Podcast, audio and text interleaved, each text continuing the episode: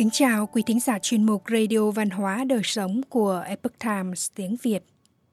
Hôm nay, chúng tôi hân hạnh gửi đến quý thính giả bài viết Người tàn tật thiện lương cảm động đến thần, khỏi được tàn tật. Bài viết do Thái Nguyên thực hiện, oanh lê chuyển ngữ. Một việc làm thiện của người, một niệm thiện trong tâm người – đều khiến thần tích xuất hiện. Những sự việc như thế này thời đại ngày nay hầu như không còn thấy nữa.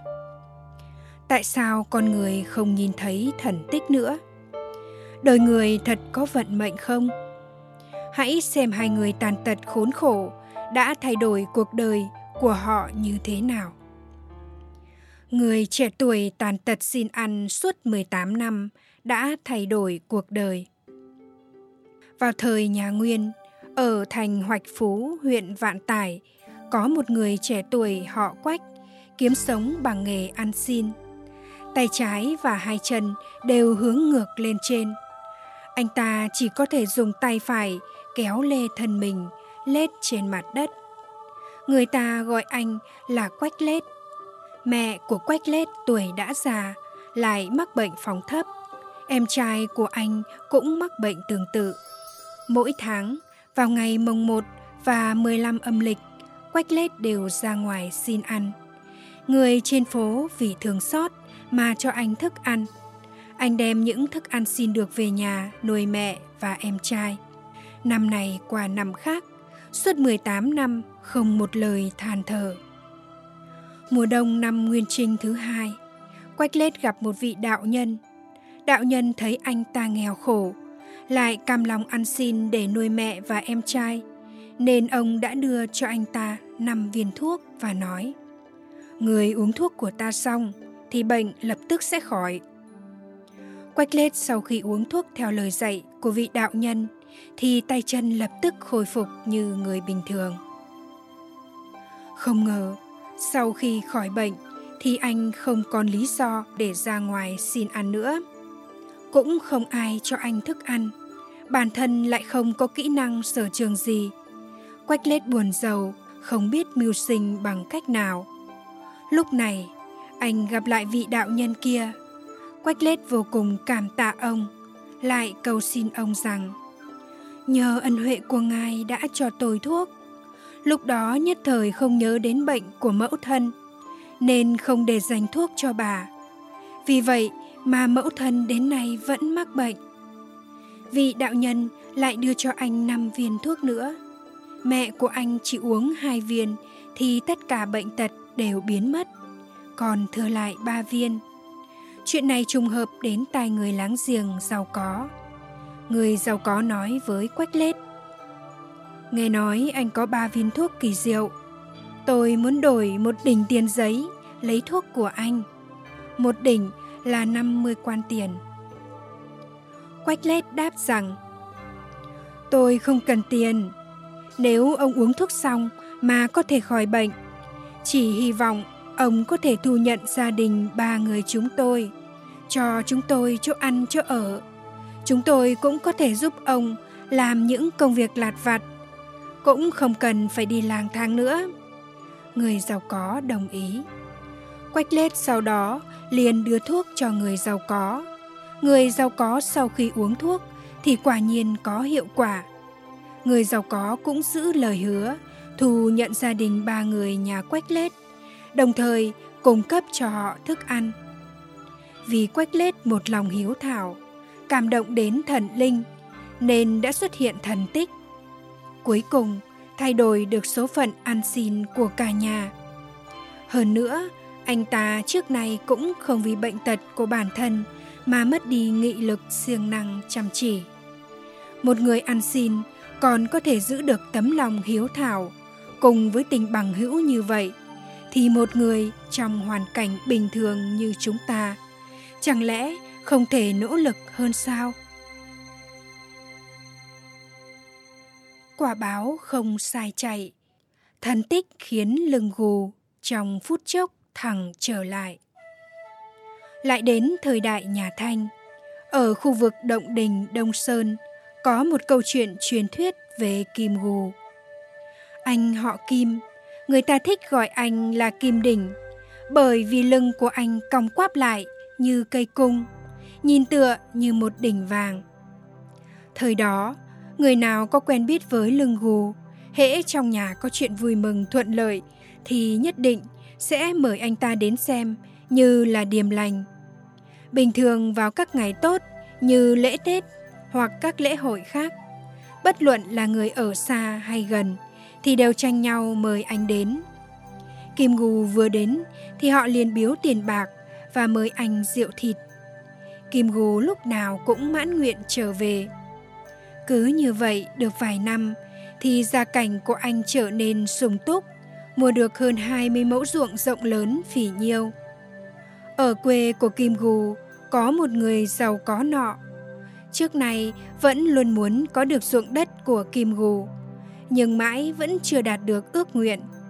Lần này, hắn ta nhìn thấy cánh đồng màu mỡ mà Kim Gù có được thì hết sức đố kỵ, âm thầm lên kế hoạch hãm hại anh, khiến lưng Gù rơi vào án lao dịch, phải kiện lên quan phủ. Kim Gù vì vụ kiện này mà tán ra bại sản. Ruộng đất trong nhà cuối cùng cũng thuộc về người nhà giàu nọ. Kim Gù gặp phải đả kích mà trở nên nghèo túng. Cả người trở nên u ám thê thảm. Lúc này, không còn ai muốn mời anh đến tiệc hỷ sự để chúc mừng nữa. Một ngày nọ, Kim Gù đang đi giữa cánh đồng màu mỡ ngày trước thì vô cùng cảm thán. Những người đang cày ruộng là những tá điền cũ của anh trước đây. Bọn họ nói chuyện và kể anh nghe nội tình của âm mưu về vụ kiện lao dịch. Kim Gú biết được người giàu có trong làng đã lập mưu hãm hại mình, thì trong lòng vô cùng tức giận. Anh ta quay trở về nhà, lấy một cây dao ra, mài thật sắc. Đi đâu cũng mang theo bên mình. Từ đó, anh ta ngày đêm chỉ nghĩ đến chuyện báo thù. Có một ngày, Kim Gù cuối cùng cũng thăm dò được cơ hội tốt để ra tay. Người giàu có hôm đó đi dự tiệc tại nhà thông gia. Anh ta dự tính mai phục dưới mái hiên bên đường. Đợi đến hơn 9 giờ, Kim Gù đột nhiên trong lòng xuất ra một niệm, tự nói với mình. Ông ta làm trái với lương tâm đó là việc của ông ta. Còn ta nghèo là cũng bởi do số mệnh của bản thân. Ta hà cớ gì phải làm việc ác. Liền sau đó, anh ta vứt con dao xuống sông rồi quay trở về nhà. Trong bóng tối, anh đột nhiên va phải cây cầu. Sau đó lảo đảo rồi ngã lăn ra đất. Cơn đau khiến anh ta nằm trên mặt đất một hồi lâu mới có thể chậm chậm bò dậy. Sau khi đứng dậy thì cảm thấy sống lưng có chút khác thường. Chỉ nghĩ rằng cảm giác khác lạ này là do cú ngã gây ra. Về đến nhà, anh dùng hết sức gọi cửa. Người vợ già mở cửa, vừa trông thấy anh ta thì hết sức kinh ngạc, nói Wow, sao anh hôm nay có thể đứng thẳng như vậy? Người vợ không ngừng cười lớn vì sung sướng. Láng giềng hai bên nghe thấy tiếng cười thì đều chạy ra xem. Kim Gù đang đứng trước mặt họ, dường như đã biến thành một người khác. Trạng thái lưng gù trước đây không còn nữa. Câu chuyện này nhanh chóng truyền ra ngoài. Có người hỏi thăm anh ta lý do tại sao lưng gù có thể biến thành thẳng.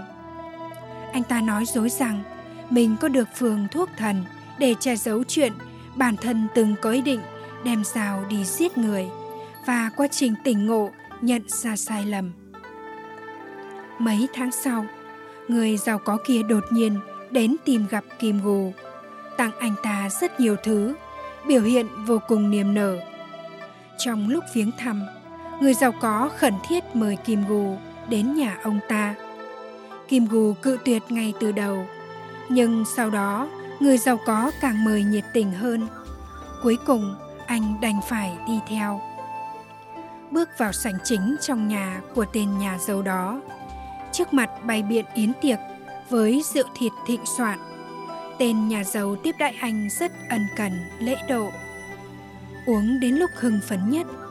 Tên nhà giàu mời Kim Gu đến một phòng khác, ngồi đối diện và thổ lộ hết tâm can. Kim Gu trong lòng cảm thấy nghi ngờ, không biết đối phương đang có dự tính gì.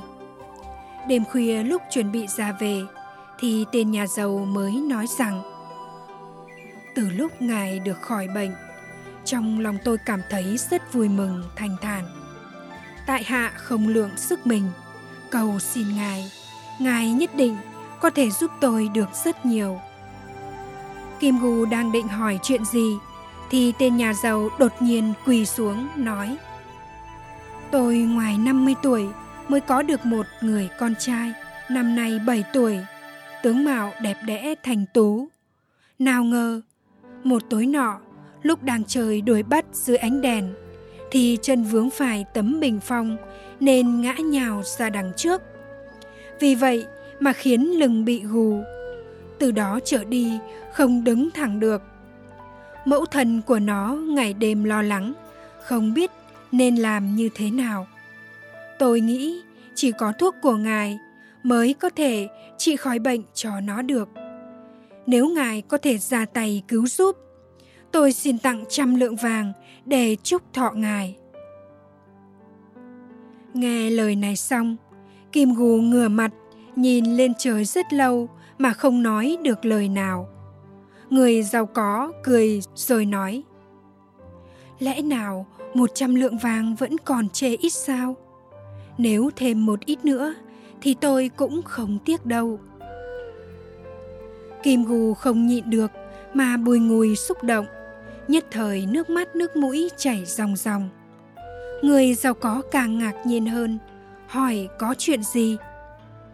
Lúc này, kim gù cuối cùng mới thổ lộ những sự tình mà bản thân luôn cất giữ trong lòng đem những sự việc xảy ra tối hôm đó tường tận kể lại một lượt lại nói tính ra thì vào lúc anh vứt con dao thì cũng chính là đêm mà con trai của người giàu có mắc bệnh. Người giàu có nghe xong thì cảm thấy vô cùng kinh hãi hoảng sợ, toàn thân sờn gai ốc, hết sức hổ thẹn. Vì vậy mà cũng bật khóc. Ngày hôm sau, người giàu có mời hai vợ chồng Kim Gù đến nhà, cùng dưỡng cho họ, đồng thời đem ruộng đất trả lại cho họ. Năm sau, người giàu có lại sinh được một người con trai. Còn người con trai 7 tuổi mắc bệnh gù kia thì đã qua đời. Trong câu chuyện này, sự báo ứng của họ đều phát sinh ngay trong chốc lát, không hề có sự chậm trễ và sai sót. Người trong lòng vừa xuất ra một thiện niệm, nhanh chóng triệt để hối cải, thì cánh cửa hạnh phúc cũng đồng thời mở ra. Quý thính giả thân mến, chuyên mục Radio Văn hóa Đời Sống của Epoch Times tiếng Việt đến đây là hết. Để đọc các bài viết khác của chúng tôi, quý vị có thể truy cập vào trang web e itviet.com. Cảm ơn quý vị đã lắng nghe, quan tâm và đăng ký kênh. Chào tạm biệt và hẹn gặp lại quý vị trong chương trình lần sau. Kính chúc mọi điều bình an và tốt lành đến quý vị cùng người thân.